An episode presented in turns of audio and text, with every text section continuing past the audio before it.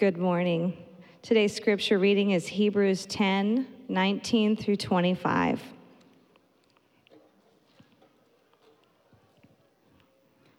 Okay, please read with me.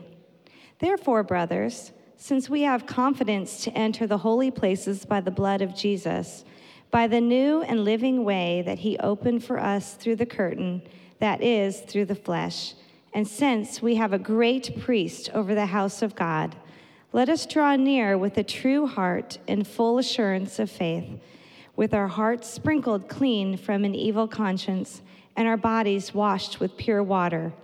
Let us hold fast the confession of our hope without wavering, for he who promised is faithful. And let us consider how to stir up one another to love and good works, not neglecting to meet together, as is the habit of some, but encouraging one another, and all the more as you see the day drawing near. This is the word of the Lord. Thank you, Shelley. Well, good morning, Lake Baldwin Church. So good to be with you guys this morning. I think I almost lost my voice this morning. Uh, the worship was wonderful, so thank you for that, uh, worship team. Well, back in my college days, I went to school at Georgia Tech in Atlanta. Uh, I was looking for my very first professional internship, very first job, and I was fortunate enough to get a job with Motorola down in Boynton Beach, South Florida. And this was significant for me for a couple of reasons. One, I was studying electrical engineering, and I wanted to break into this high technology field, so that was really good. But probably more importantly and more lasting is that there was a girl down there, and her name was Debbie. And Debbie is still with me today by God's grace, so, so that really worked out. Um, but Boynton Beach, uh, Motorola, that plant down there, uh, it was growing like gangbusters. Uh, they were building bu- buildings like crazy. They were hiring thousands of people because they were focused on one product and one product alone. And can you guess what that product was? I might, might date myself a little bit. This product was called the pager. The pager. Yeah or we called it the beeper back then. Um, and that's what they were focused on down there. But years later, something happened. Something came on the scene. Yeah, the cell phone. Not as slick and nice as this one, but the cell phone came on the scene. And what did the cell phone do to Boynton Beach Motorola? It obliterated it, it made obsolete that plant. In fact, if you go down to Boynton Beach today, some of those buildings are not even there. Motorola has no presence there. And so the cell phone made obsolete, or pretty much obsolete, the pager. There's still a few of, of us out here who use them. Well, in a similar way, Jesus has made obsolete the old ways of living and relating to God, and He has given us a new and a better way. We're going to unpack this idea as we look at this uh, scripture in Hebrews chapter 10 this morning. We're going to do it this way we're going to look at two gospel truths and three gospel applications. And I want you see, to see that this is coming directly from the text. The gospel truths are going to be set out by the word since. Where you see the word since, this author is summarizing a gospel truth. And for the gospel application, you're going to see the words, let us. You're going to see it three times. Uh, this is your cue that because of the truth that the author presented, he's following up with, here's how I would like you to apply it. Now, if you're familiar with the book of Hebrews, this is a familiar pattern that you'll see over and over again. Uh, he actually does this about a dozen times in the book. So let's jump right in first and look at the first gospel truth. And you find it in verses 19 and 20. And it's this that Christ gives us radically new access to God. I love that we sung about it earlier. Let me read it again for you. Therefore, brothers, since we have confidence to enter the holy places by the blood of Jesus, by the new and living way that he opened for us through the curtain that is through his flesh so Christ has given us a new way to God, a confident way. And we need to take a step back and ask, well, what was it like before? What was it like before? Well, the presence of God before Christ came on earth was primarily located in one specific spot on planet Earth, and that was the most holy place inside the temple, or the, the predecessor of that, the tabernacle. And this place was very special. It was separated by a veil. The veil kept out every, everybody else. No one, no one can just go in there. You and I could not just go into the very presence of God.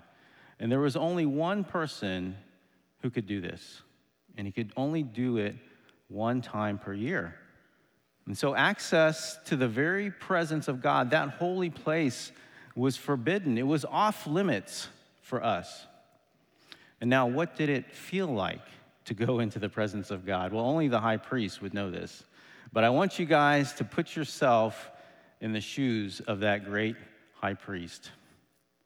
If it was me, being an engineer, I would have had a checklist, all the different things that I was supposed to do before I pulled back the veil. And if you're familiar with the Old Testament and if you read some of it, you will know that there's all sorts of things that this priest had to do. He had a whole bunch of things. He had to wash his body, he had certain clothes that he would have to put on, he would have to prepare the sacrifices. He, had, he would have to take the blood and sprinkle it and do all these things. And if it was me, I would be trembling. I would be, wait, did I do it all? Did I miss something? Was there a blemish on that animal? Because to stand in the presence of God was at risk of death of your very life. So you would be trembling. You would be trembling. But our scripture says before us this morning that we have confidence to enter this holy place now. How is that? Why do we have this access? And this is very fascinating. The scripture says it's through the curtain that is through his flesh. So, Scripture is connecting that veil in, that separated the most holy place with the very flesh, the body of Jesus. And so, think with me for a moment about this curtain. On one side of the curtain was the very presence of our holy God, deity, divinity.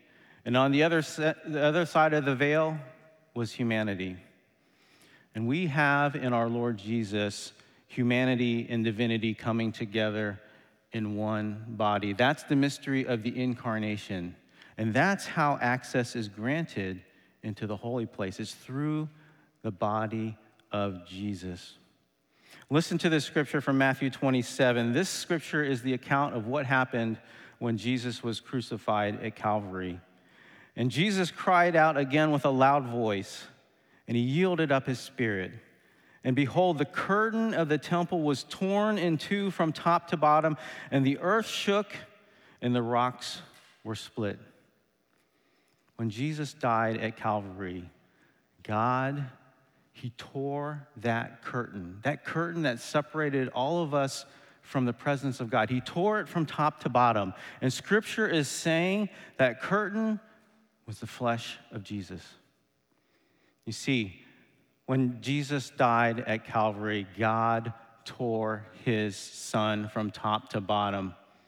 When the crown of thorns was pressed on his head, when the nails were pressed into his hands, into his feet, and the, the spear was thrust into his side, he bled. His flesh was torn so that we could have access to God.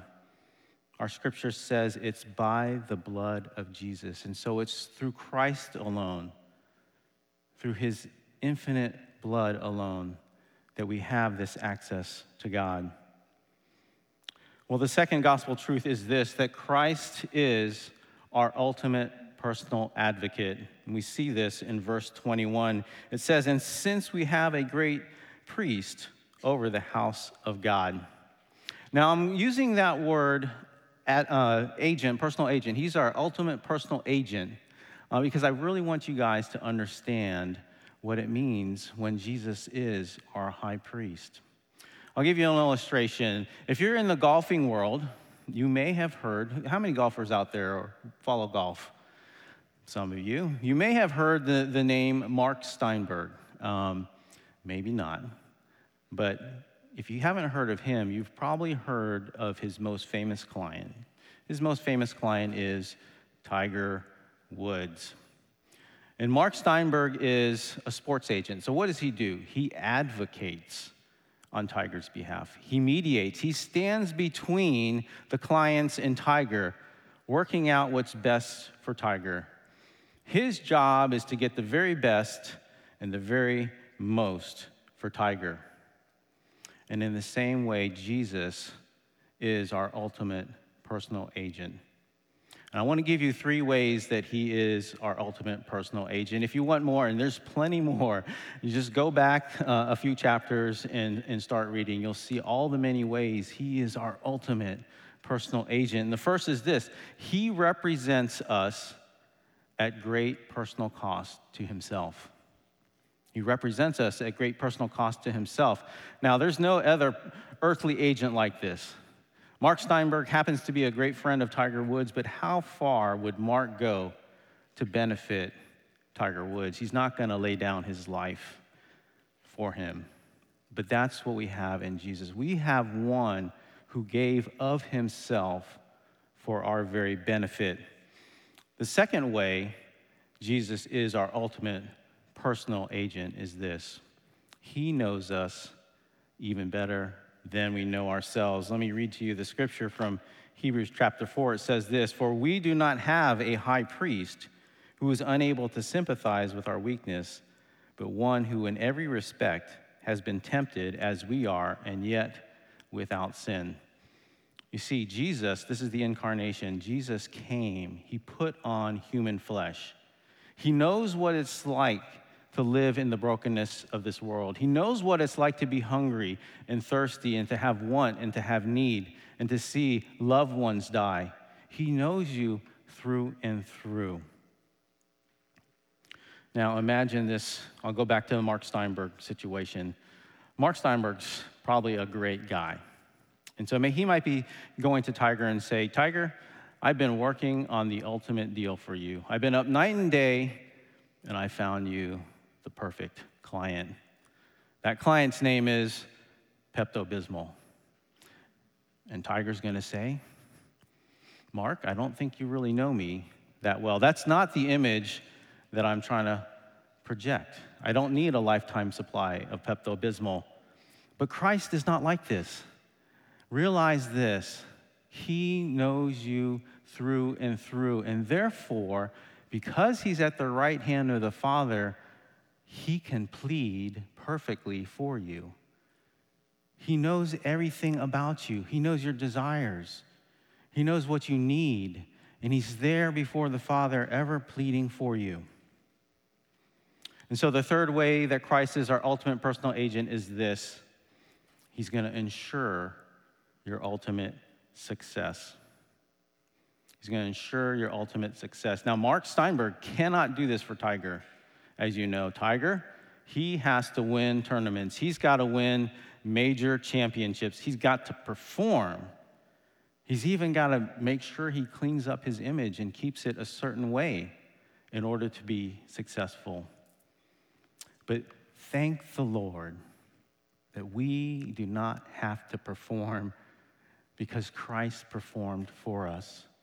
The scripture says he went ahead of us. He went into the heavenly place with his own blood, and he's going to guarantee that you're going to be ultimately successful. And what I'm talking about here, no, you're not going to get sponsorships and money. I'm talking about things that the world is longing for, things that money can't buy. Jesus is going to give you rest. Jesus is going to give you peace that passes all understanding. Jesus is going to give you joy in your heart. Your, your body that's breaking down day by day, He's going to give you a new body. And if you're in Christ this morning, you're going to receive all of the benefits, all of the inheritance that God has for you in Him. All of these things the world longs for and is grasping at and cannot get. Well, these are wonderful truths that we have this radical new access to God, and that we have someone that is at the right hand of the Father who knows us through and through, pleading for us, laying down his life for us, ensuring that we will be successful. And from that, I want to jump into the three applications, okay?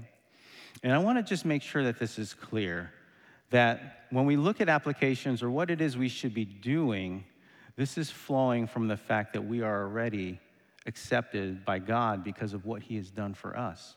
It's not to be accepted by God that we're going to talk about these applications. It's because we've been so dearly loved and accepted. And so the first application is this that we're to draw near to God. And we see this in verse 22. Let us draw near with a true heart and full assurance of faith, with our hearts sprinkled clean from an evil conscience and our bodies washed with pure water. Now, this, this is fantastic news that Christ has made a way he is the great waymaker. He has made a way for us to go back and be reconciled to God, and He's made the way through His blood, through the tearing of His flesh. And you might be here this morning wondering, why did, why didn't Christ have to be crucified? What was, you know, did he really have to do that? It sounds awful, and it is awful because it's pointing to the seriousness of our sin disease, our sin problem that we all have in here. Now, when I talk about sin, I want to make sure that you understand what it means. It means a violation of God's holy law. And Jesus is going to summarize this in Matthew 22 very simply for us to understand. He says it this way that we're to love the Lord our God with all our heart, with all our soul, and with all of our mind, and we're to love our neighbors as ourselves. And if we sit there and meditate and think about this some, it doesn't take long to realize how far I fall short of this. That God, you know, that I don't love God with every fiber of my being. That's, that's sort of my translation of that. That I put my affections on other things and I make it higher than my affection for God. I don't love him perfectly as I should. He's the creator of all things. He's the one who gave me life and gives me breath. And I don't love him as he deserves to be loved. And when the scripture says we're to love our neighbors as ourselves, I think about this. I spent a lot of time, I spent a lot of energy, I spent a lot of money on me, thinking about me. If I'm to love my neighbors as, my, as myself, am I doing the same? for my friends and for my neighbors? And I, I, I would say, no, I don't. I fall short. And the truth of the matter is that every single one of us falls short of the glory of God. We stand here with a sin problem that we cannot solve by ourselves. We need a Savior, and that's what this truth is that Christ went before us, offering Himself as a perfect sacrifice for our sin. He is the cure for our sin disease. That's what Christ has done for us. And if you're here this morning and you're seeking to know more about Christ, I would urge you this way draw near to him. Draw near to him. Hebrews 7 says it this way He is able to save to the uttermost those who draw near to God through him. So draw near by putting your faith in Christ. Draw near in Christ. Now, if you're a follower this morning, we're not going to assume that you're always drawing near to the Lord. We know that there's seasons in our life that we stand far off for various reasons. You may be angry at God, you may be grieving, you may be hurting, you could be just simply busy. Maybe you're ashamed or fearful because of something that you've done. Or perhaps you've just grown lazy, and the encouragement from Scripture is to draw near. And I want to remind you this morning of to whom it is that we get to draw near to. It is our Heavenly Father, a good Father, a loving Father, a Father who longs to hear from His children. Did you realize that? He longs to hear from you, He longs to give you good gifts. His desire and his delight is for you. He rejoices loudly over you with singing. This is the type of father that we have. And what child is there out there who, if they had a father like that, no matter what they've done, no matter who they are, they would not go running back to their heavenly father. So the encouragement to draw near is the encouragement to come back, to go running into the, the everlasting arms of your loving heavenly father. Do you know how deeply you're loved by him? Well, the second application is this to draw near in hope. And we do this by holding firmly, holding tightly to the hope that you have in Jesus. And it says this in verse 23 Let us hold fast the confession of our hope without wavering, for he who promised is faithful. Now, why would the author to the Hebrews have to encourage his audience in this way? Well, if we rewind back a couple chapters, go back to chapter two, we'll, we'll learn something about this audience. They had the propensity to drift away from the truth, to forget the truth. And we can do the same. And something interesting happens. When you drift away from the truth, the solid truth of the gospel, how deeply and how dearly we're loved, and how it was done for us, and we don't have to do it ourselves, and we begin to place our hope on something else, we can lose hope. We can begin to think that our salvation is rooted in our performance or what we do, that our acceptance before God is based on something about me. And so taking our eyes off the truth can cause us to lose hope. And secondly, this audience, if we look in chapter 10, towards the, the end of the chapter, we're going to learn something fascinating about these people. We're going to learn that these people were undergoing persecution suffering. You know, they were being thrown in jail, their property was being confiscated. We don't know anything about what it's like to have that. They were being rebuked in the public square. And so when you're going through suffering, when you're going through trial, you can lose hope. All you have to do these days is turn on the evening news, right? Uh, and you'll lose hope. I'm reminded of the last few months of, of seeing these uh, wonderful young ladies being murdered. You can get discouraged. I'm reminded of the missionaries to Haiti being kidnapped. You can lose hope. If you set your eyes on your circumstances, you can lose hope. The scripture is saying, let us hold firmly, hold fast to the confession of our hope. And how can we do this? How can we do this? It says it this way For he who promised is faithful. And so our hope rests in the fact that God is faithful. It rests in his character, that he's 100% reliable. And this means that whatever God promises, he's going to do.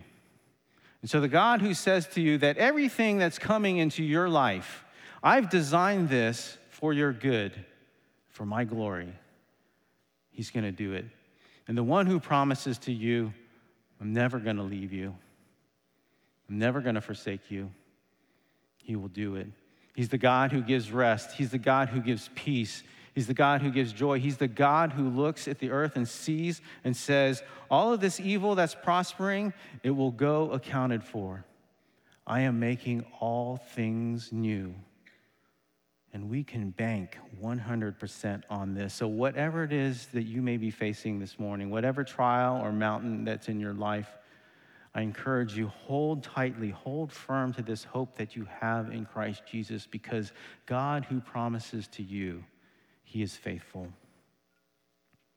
Well, the last application is this we should draw near to each other. Draw near to each other in this way by provoking and encouraging one another to live out these gospel truths.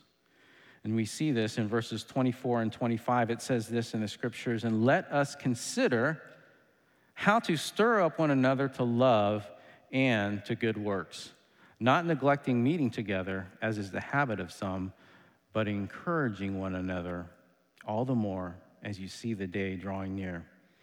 That word stir up is an unusual word in the New Testament. It's only used one other time in the New Testament, and that's in Acts chapter 15. And in Acts chapter 15, we have this account. This is the start of the second missionary journey with Paul and Barnabas. And what happens? Well, in, in short, they're going to split, they're going to go their own ways. Um, they have what is called a sharp disagreement. That word is paroxysmon. It's the same word that's being translated here, stir up. And so it has this idea of friction, friction, maybe even irritation. Uh, some commentators like that word. So, but I don't want you to leave here thinking that I'm going to irritate my friend to love and good works. No, don't do that. Looking at the context, I think the NIV actually picks out the perfect word for this. It uses the word spur. We're to spur one another on to love and good works. And it, for me, it conjures up this idea of a cowboy. And he's getting on his horse. Uh, he's got his boots and his spurs on.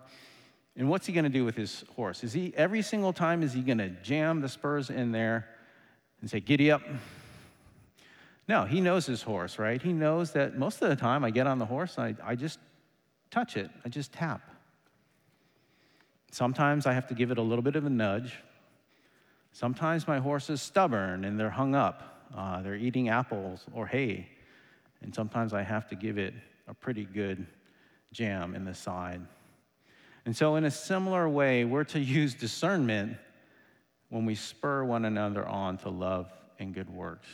When we are encouraging one another, we need to use discernment. The scripture uses the word consider. Consider. Consider how. And I love that word. Why? Because consider is an other centered word. It's other centered. Meaning, I have to get outside of myself and I have to think about someone else. I have to think about their faith. I have to think about are they loving their wife? Are they loving their Lord? How are they involved in the city? How are they benefiting those around them? Are they doing good works? And I have to think and consider ways that I can spur them on.